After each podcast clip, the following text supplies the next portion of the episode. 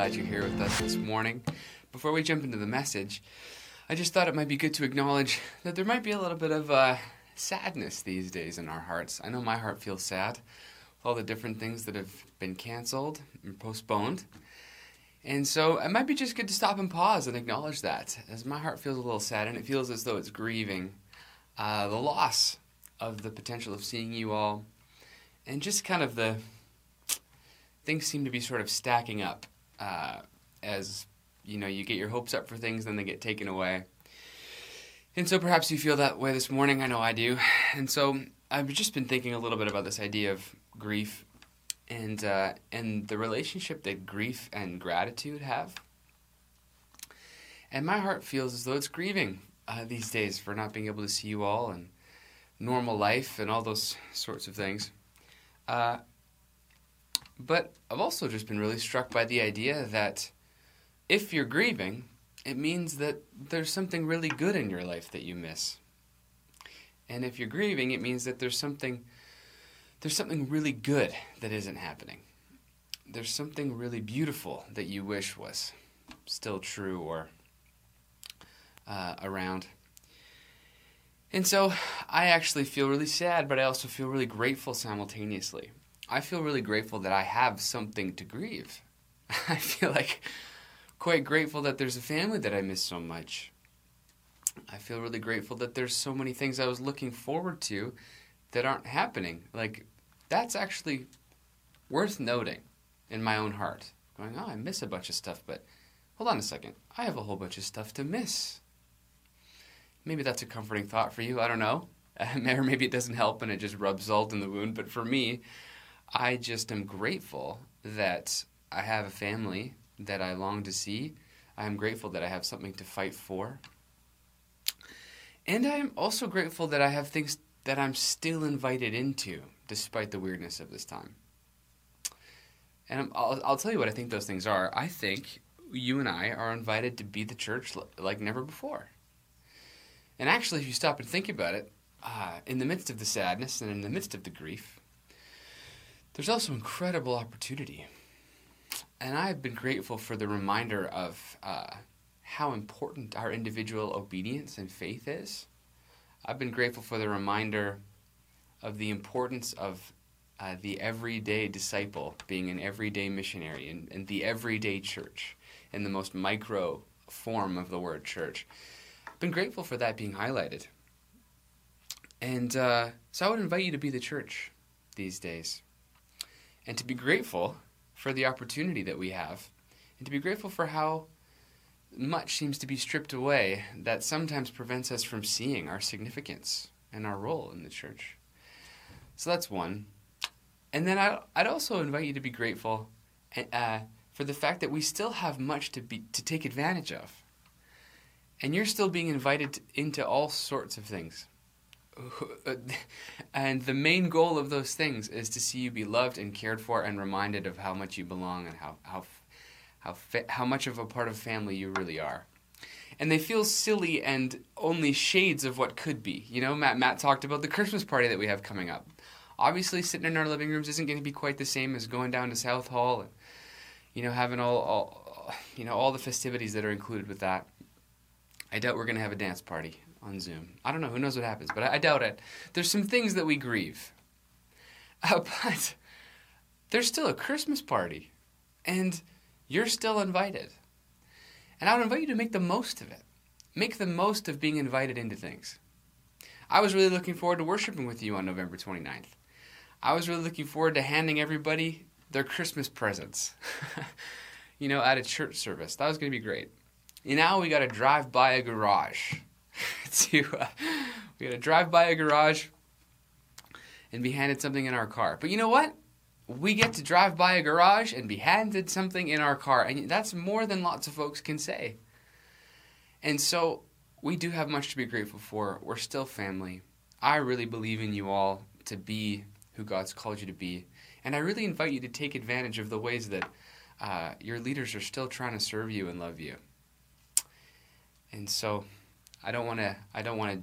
I want to acknowledge the sadness and the grief these days, and I also want us to keep a chin up and um, understand that if we have eyes to see it, uh, perhaps gratitude could be deepened in ways that maybe only grief can.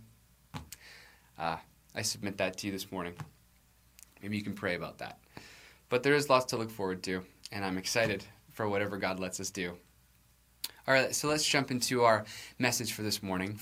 And we are still in our established series, and will be for a while. We're going through the whole Bible in 31 weeks and doing a top skim.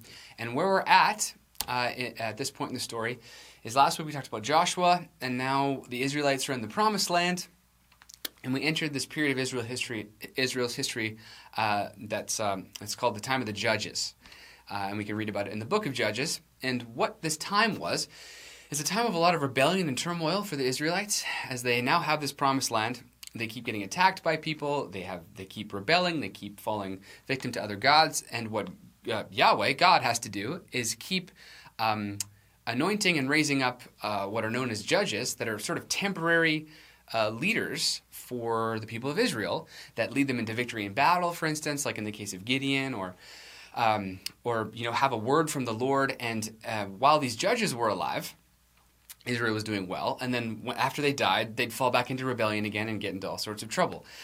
Um, so we need to pull uh, a lesson from this today is to you know what what is God teaching us in this idea of raising up leaders and the and the leader the godly leadership godly leadership being directly correlated to the health of his people. So that's what we're going to talk about today. What's the role of authority in your and my life? What's the role of leaders?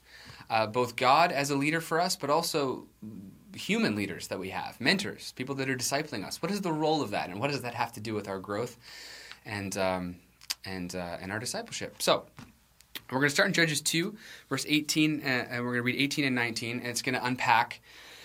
Uh, it's a nice little summation of the time of the judges.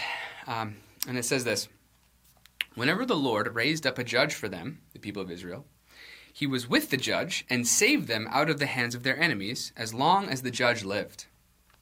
For the Lord relented because of their groaning under those who oppressed and afflicted them. But when the judge died, the people returned to ways even more corrupt than those of their ancestors, following other gods and serving and worshiping them. They refused to give up their evil practices and stubborn ways.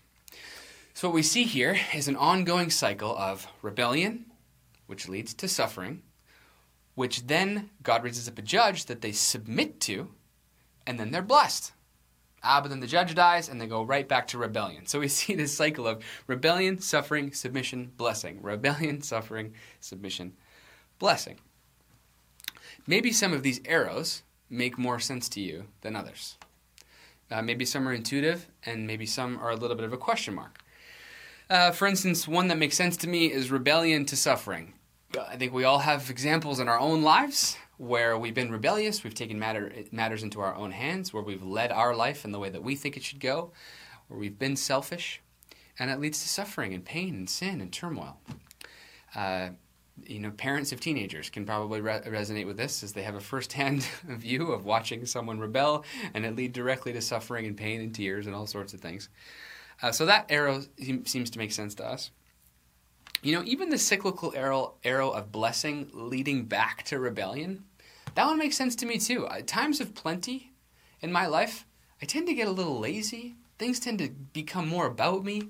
I lose focus. Love sort of drifts away from my heart. And rebellion seems to creep in in times of blessing. So I, I resonate with that one too. Everything's fine. And uh, you kind of get distracted and you get selfish. I, I, I've, I've noticed that one. There's one arrow that I want to draw your attention to, though, uh, that I think might be a little bit new for us this morning, and it's the one between suffering and submission. Do you, uh, do you, in the bottom of the pit when you're suffering, is a, is is a solution that comes to mind for you? Shoot, I need to find a better leader. I need to submit to something better. Uh, you know, I've noticed that I've led my life into this place. I'm not a great leader, and I have some leadership issues. I have some submission issues. I don't know about you, but that's a pretty advanced thought. I think it's a deeply biblical one. I think it's a very profound one, but it's amazing how much that escapes us in the bottoms of the pits of our lives. Uh, I'm not quick to be humble in those moments and to have pride be highlighted in my life and go, I got myself here. I got myself here. You know what I need? I need to submit to something better. Uh, I think submission leading to blessing. Perhaps you've had examples of that in your life. You've had a good parent, a good teacher, a good mentor.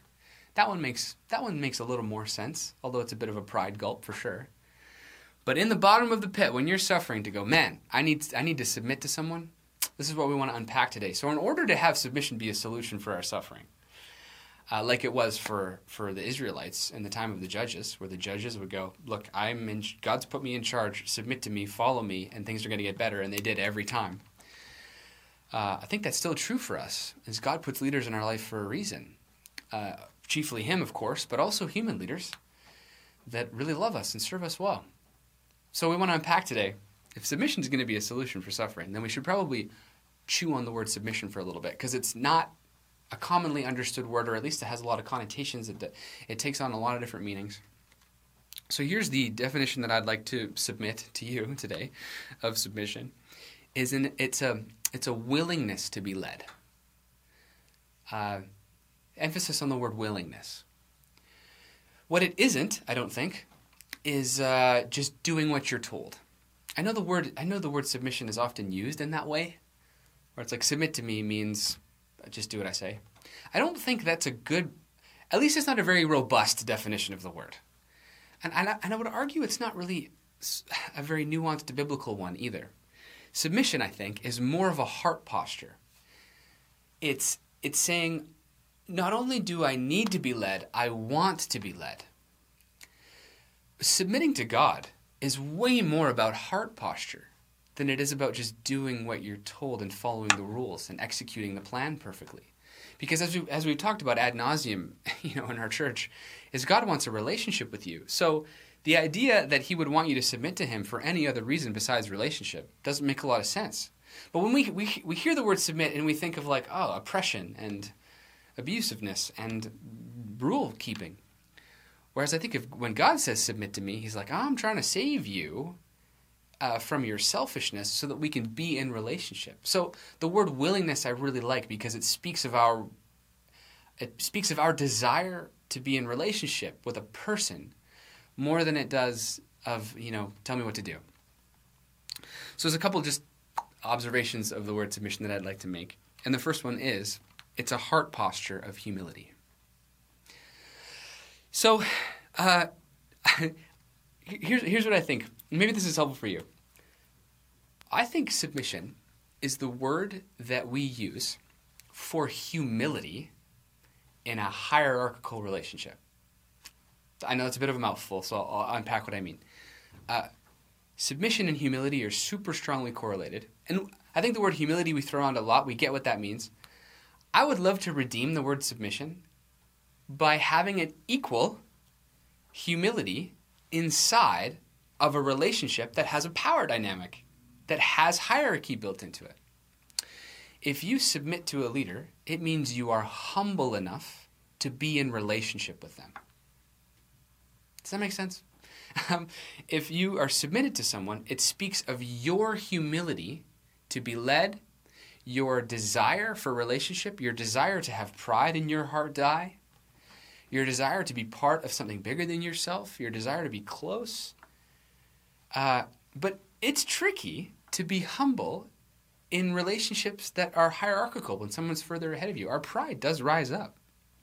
But here's the thing: is uh, uh, if if we have leaders and their intention is to actually help us follow Jesus better, then we need to have a heart posture of humility and perhaps submission to leadership could be one of the most important ways that are that we learn how to be humble. So that's observation number 1 that I'd like to I'd like to, I'd love for the word submission and humility to be more closely related in our minds when we use these words. The second one is that uh, a willingness, a willingness to be led, also puts our own wills at stake. It puts our own desires at stake. And this makes sense because if you uh, need a new, better life leader, and y- your leadership of your life has and your rebellion has gotten you into a place of suffering, it would make sense that the leader that you now submit to is trying to bring you away from what your will was.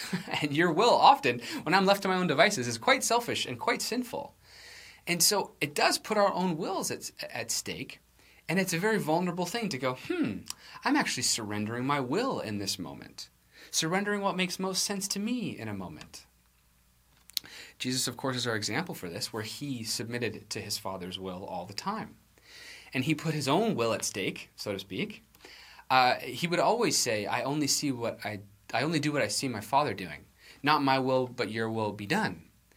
Uh, it's kind of weird to talk about Jesus' will being separate from God's, because in many ways it wasn't. They were perfectly one. But this is the hope that we have. That this is the hope for Jesus for, for us and God, is that we would be one like Him and the Father are one, which is crazy. Which means that we actually have to put our own wills at stake, so to speak, in the same way that Jesus did, uh, so that we can be one with the Father and be led by Him into love and relationship. So, how, how comfortable you are, are you with putting your own will at stake?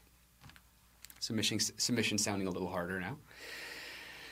So, uh, this is why I think that putting our own will at stake is important, is because nothing humbles us, and nothing, nothing will humble us like having our will be made secondary to somebody else's, doing somebody else's plan, uh, following somebody else, uh, following somebody else's ideas, being led into health and wholeness by somebody else. That'll put your pride at stake for sure and your self interest. It's a good way to eradicate it.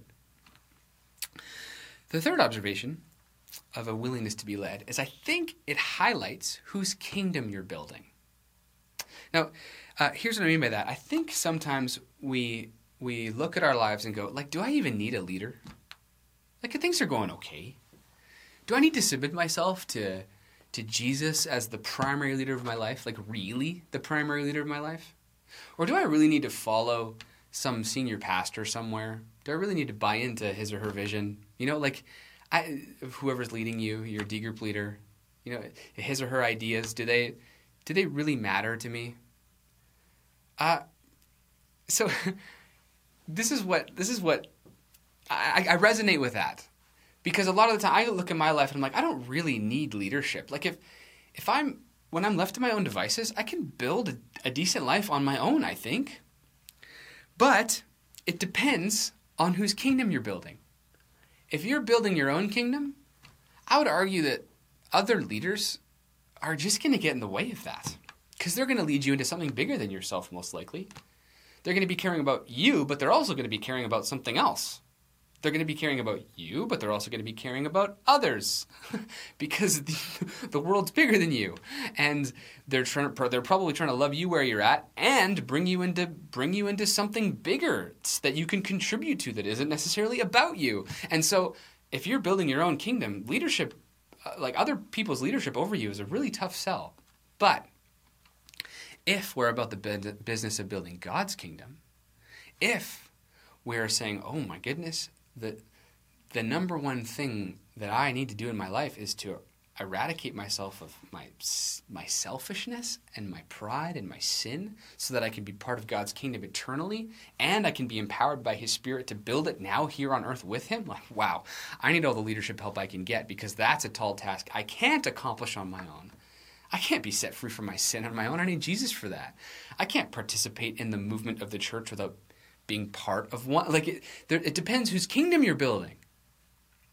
So uh, the question is like, do we even need leaders? I, I, would say it really depends on on what your heart's desire is.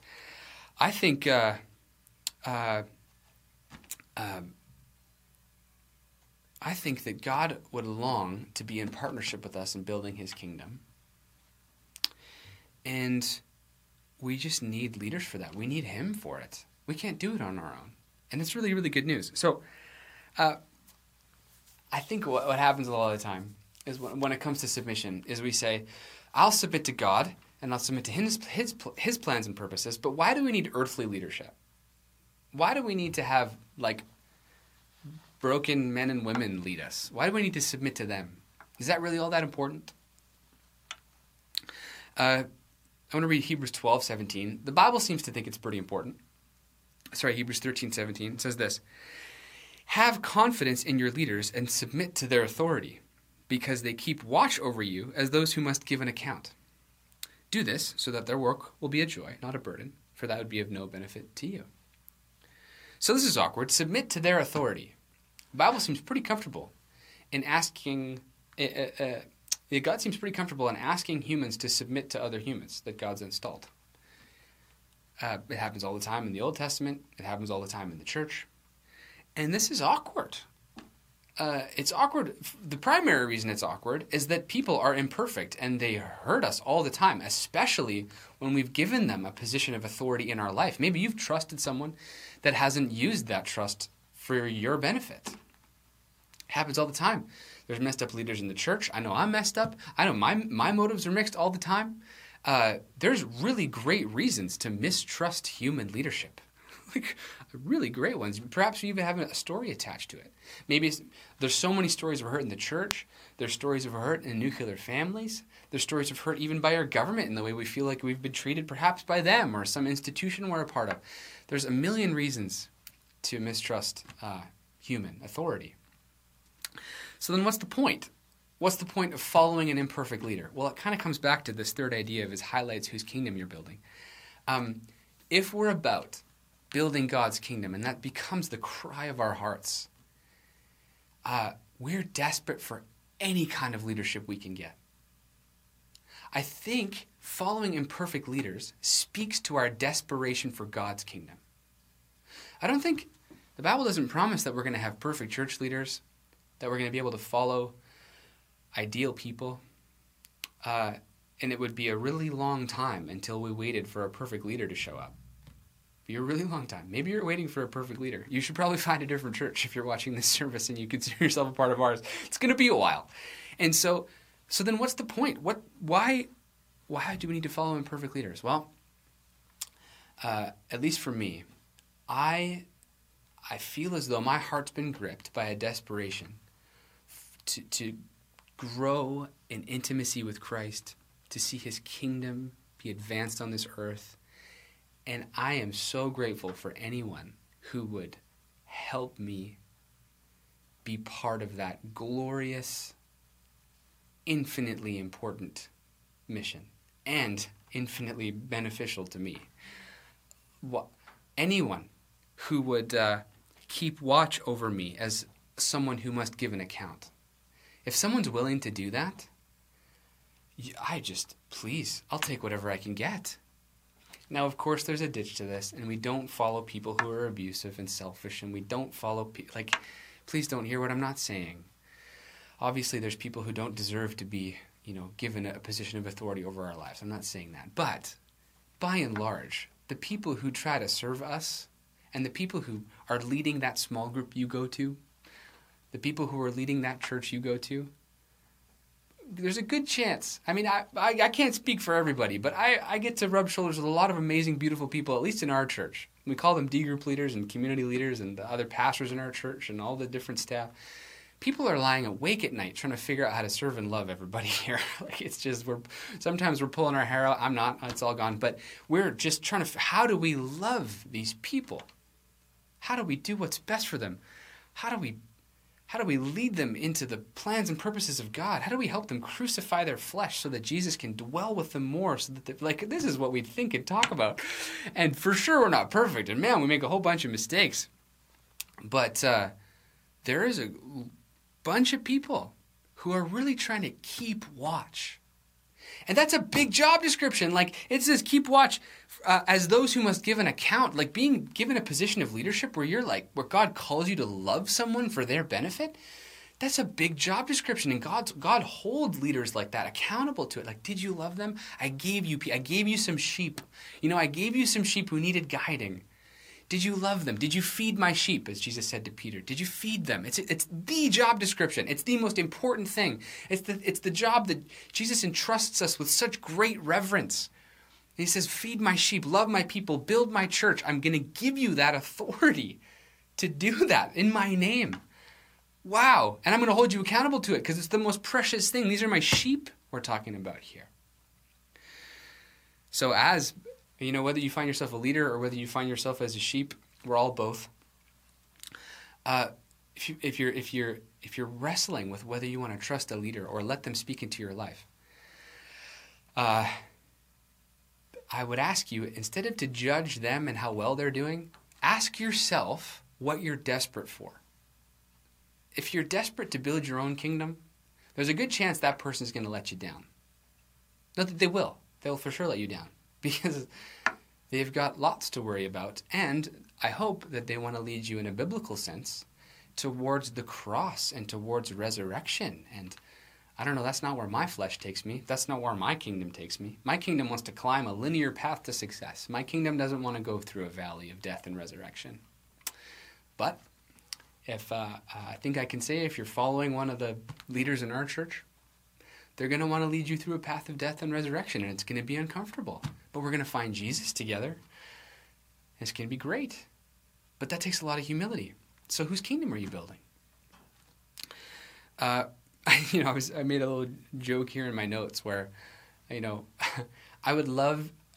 I don't know if I really mean this, but like last year we had a pastoral appreciation, and I, all the pastors in our church got uh, all these amazingly, beautifully written cards just like so touching. It was hard to read them because you're choking up and you're like, oh, I don't feel worthy of any of this. And uh, what I'd love to get in one of those cards one day, and maybe now I'll you know get a card like this because I said it out loud, but I would love to say, you, you're better than nothing, Pastor Jonathan. you know what? You're better than nothing. And it might be a little insulting, but there's actually be something really beautiful about that statement. It's like, look, I know you're not perfect. I know you're not perfect, you know, community group leader, D group leader but you're better than nothing because I know you care about me and I know you have my best interest at heart and I'm not holding you accountable to your performance. I need an opportunity to humble myself before people that aren't perfect because it shows where my heart's at and it shows what I'm shooting for. Submitting to human leadership highlights what's going on in your heart and whose kingdom, whose kingdom you're building like nothing else. Because you can always blame people for not being great enough at building yours. But if we're building His, and we're doing something together and and the and the grinding and, and, and, and uncomfortability of being together and trying to figure out how to have a church that multiplies disciples, that has leaders who care about followers and all that stuff. Like that's how we grow, but we're not going to do that unless we're desperate for His kingdom and and if we just want to fall in love with Him and go closer to Him and have our pride die more and more. So that's what I long for. There's a if people ask me. Um, Okay, there's one way that I feel like if someone asked me to assess someone's character, if I could ask them one question um, to get to know somebody, I don't think I've ever done this, but but if someone's like, you get to ask someone one question to get to know who they are. I don't know. I haven't really thought enough about this, but I, I think the question that I would want to ask them is, who are you following? Are you following anybody? Because uh, I trust people who aren't building their own kingdom.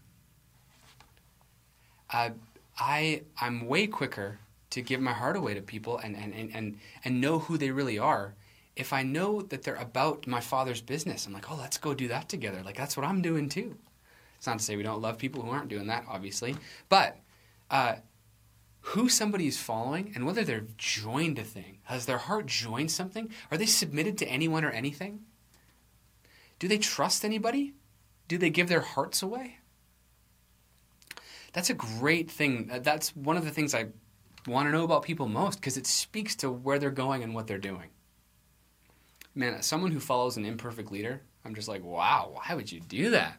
You must be about the Father's business because you, there's no way. That's for sure not about you because I that leader looks pretty broken. I'm speaking about myself. I anybody that ever you know has any allegiance to me whatsoever as a leader, I'm always just like, wow, you really must want to build God's kingdom because there's no way I'm going to be able to lead you into you know any selfish ambition for your life. I'm going to fall way short of that. That's for sure. I'm not a good enough leader.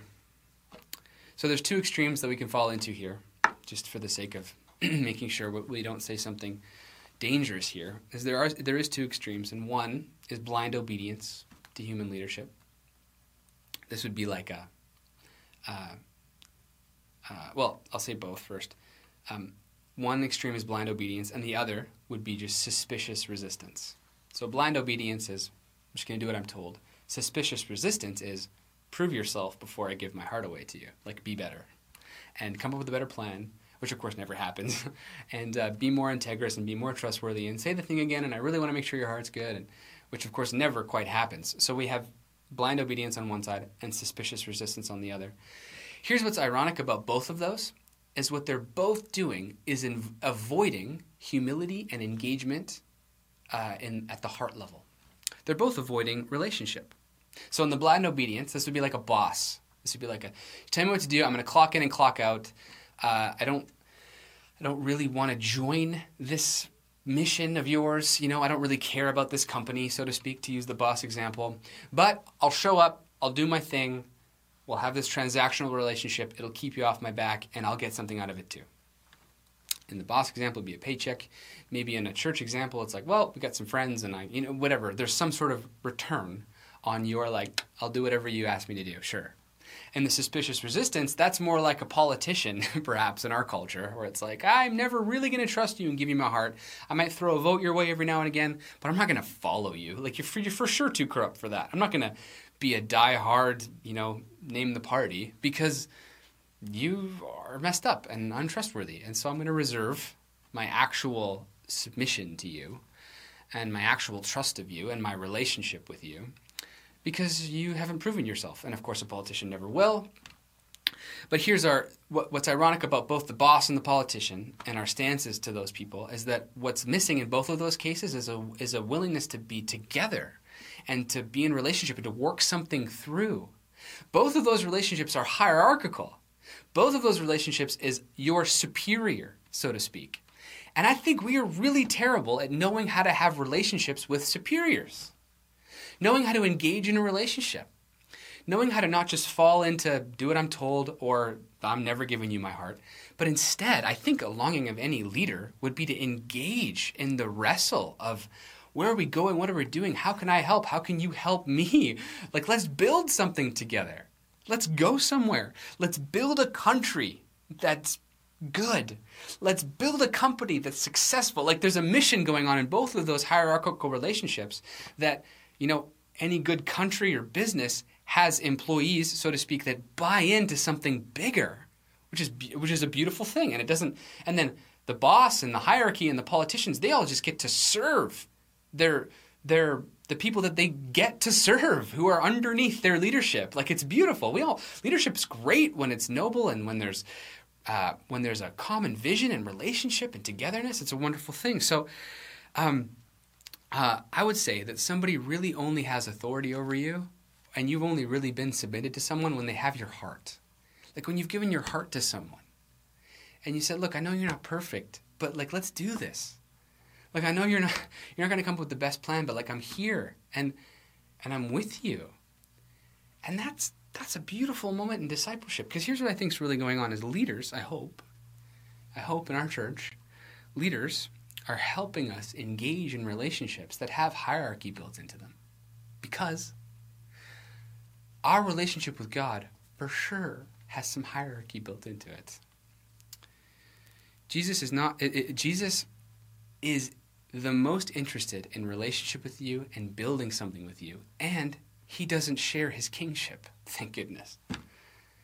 So perhaps we, perhaps we have an opportunity in this messy thing called church to learn how to have humility be the substructure of everything so that when Christ returns as king, we have a con- we, we have we have a concept for what it means to be in relationship with authority.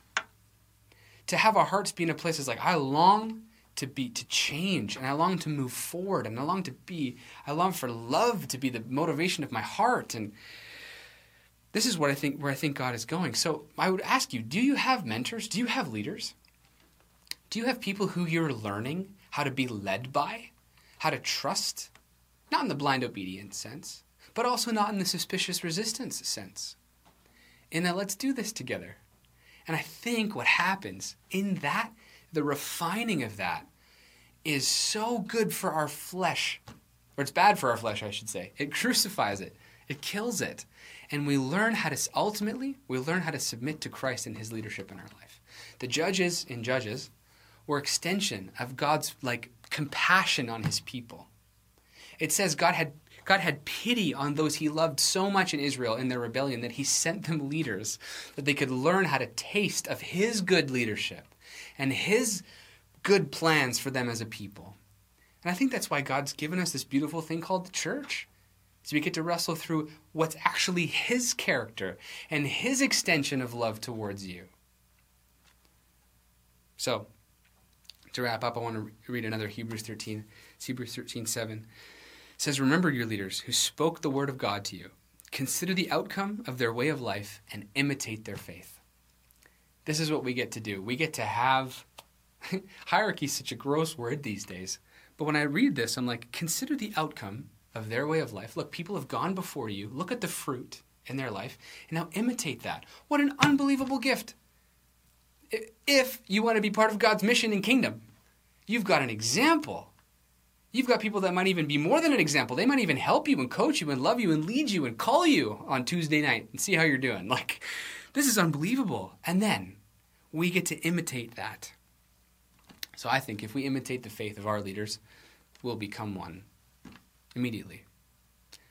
Uh, a lot of people count themselves out of leadership because uh, leadership's kind of a scary word. Well, maybe I'll demystify it for you this morning. I think leaders are just great followers. That's all I think they are. If you're a good leader, it means you've learned how to be a great follower. Uh, perhaps there are leaders who haven't followed and uh, I think that gets them into trouble. It would get me into trouble, I think. But uh, here's what here's what uh, I think healthy leadership looks like: is uh, a healthy leader is submitted to Christ and to other people.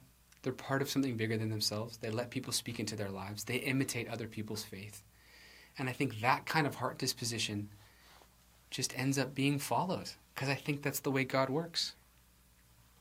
So if you say, I'm not a leader, I would ask you, can you follow?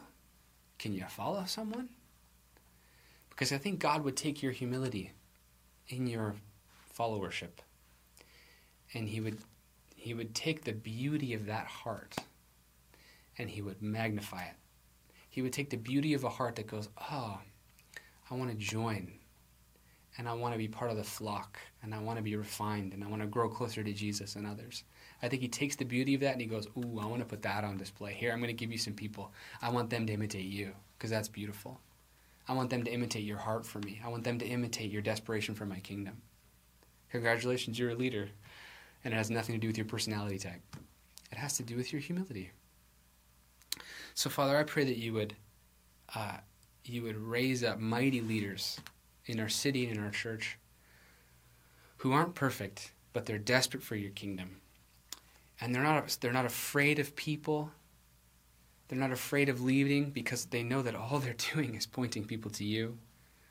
God, I pray that you would protect our community as we learn how to trust one another. God, I just pray against sin and selfishness and all the things that are so quick to dash trust. And we say, I pray that you would make us an integrous people who who are pursuing your heart. Thank you for how much your mercy and grace and forgiveness covers our sins. Thank you that it's just what what the whole church is built on mercy for one another. Thank you for how that highlights how much mercy you have for us. And God, I pray that we wouldn't be afraid of submission. Pray that I pray that we wouldn't our hearts would be willing to be led.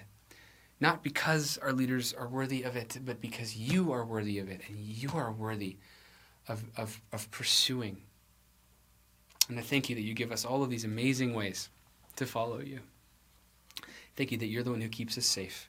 You're the one who ultimately brings justice. You're the one who ultimately forgives. And I pray that we would be reminded of that now. In Jesus' name, amen.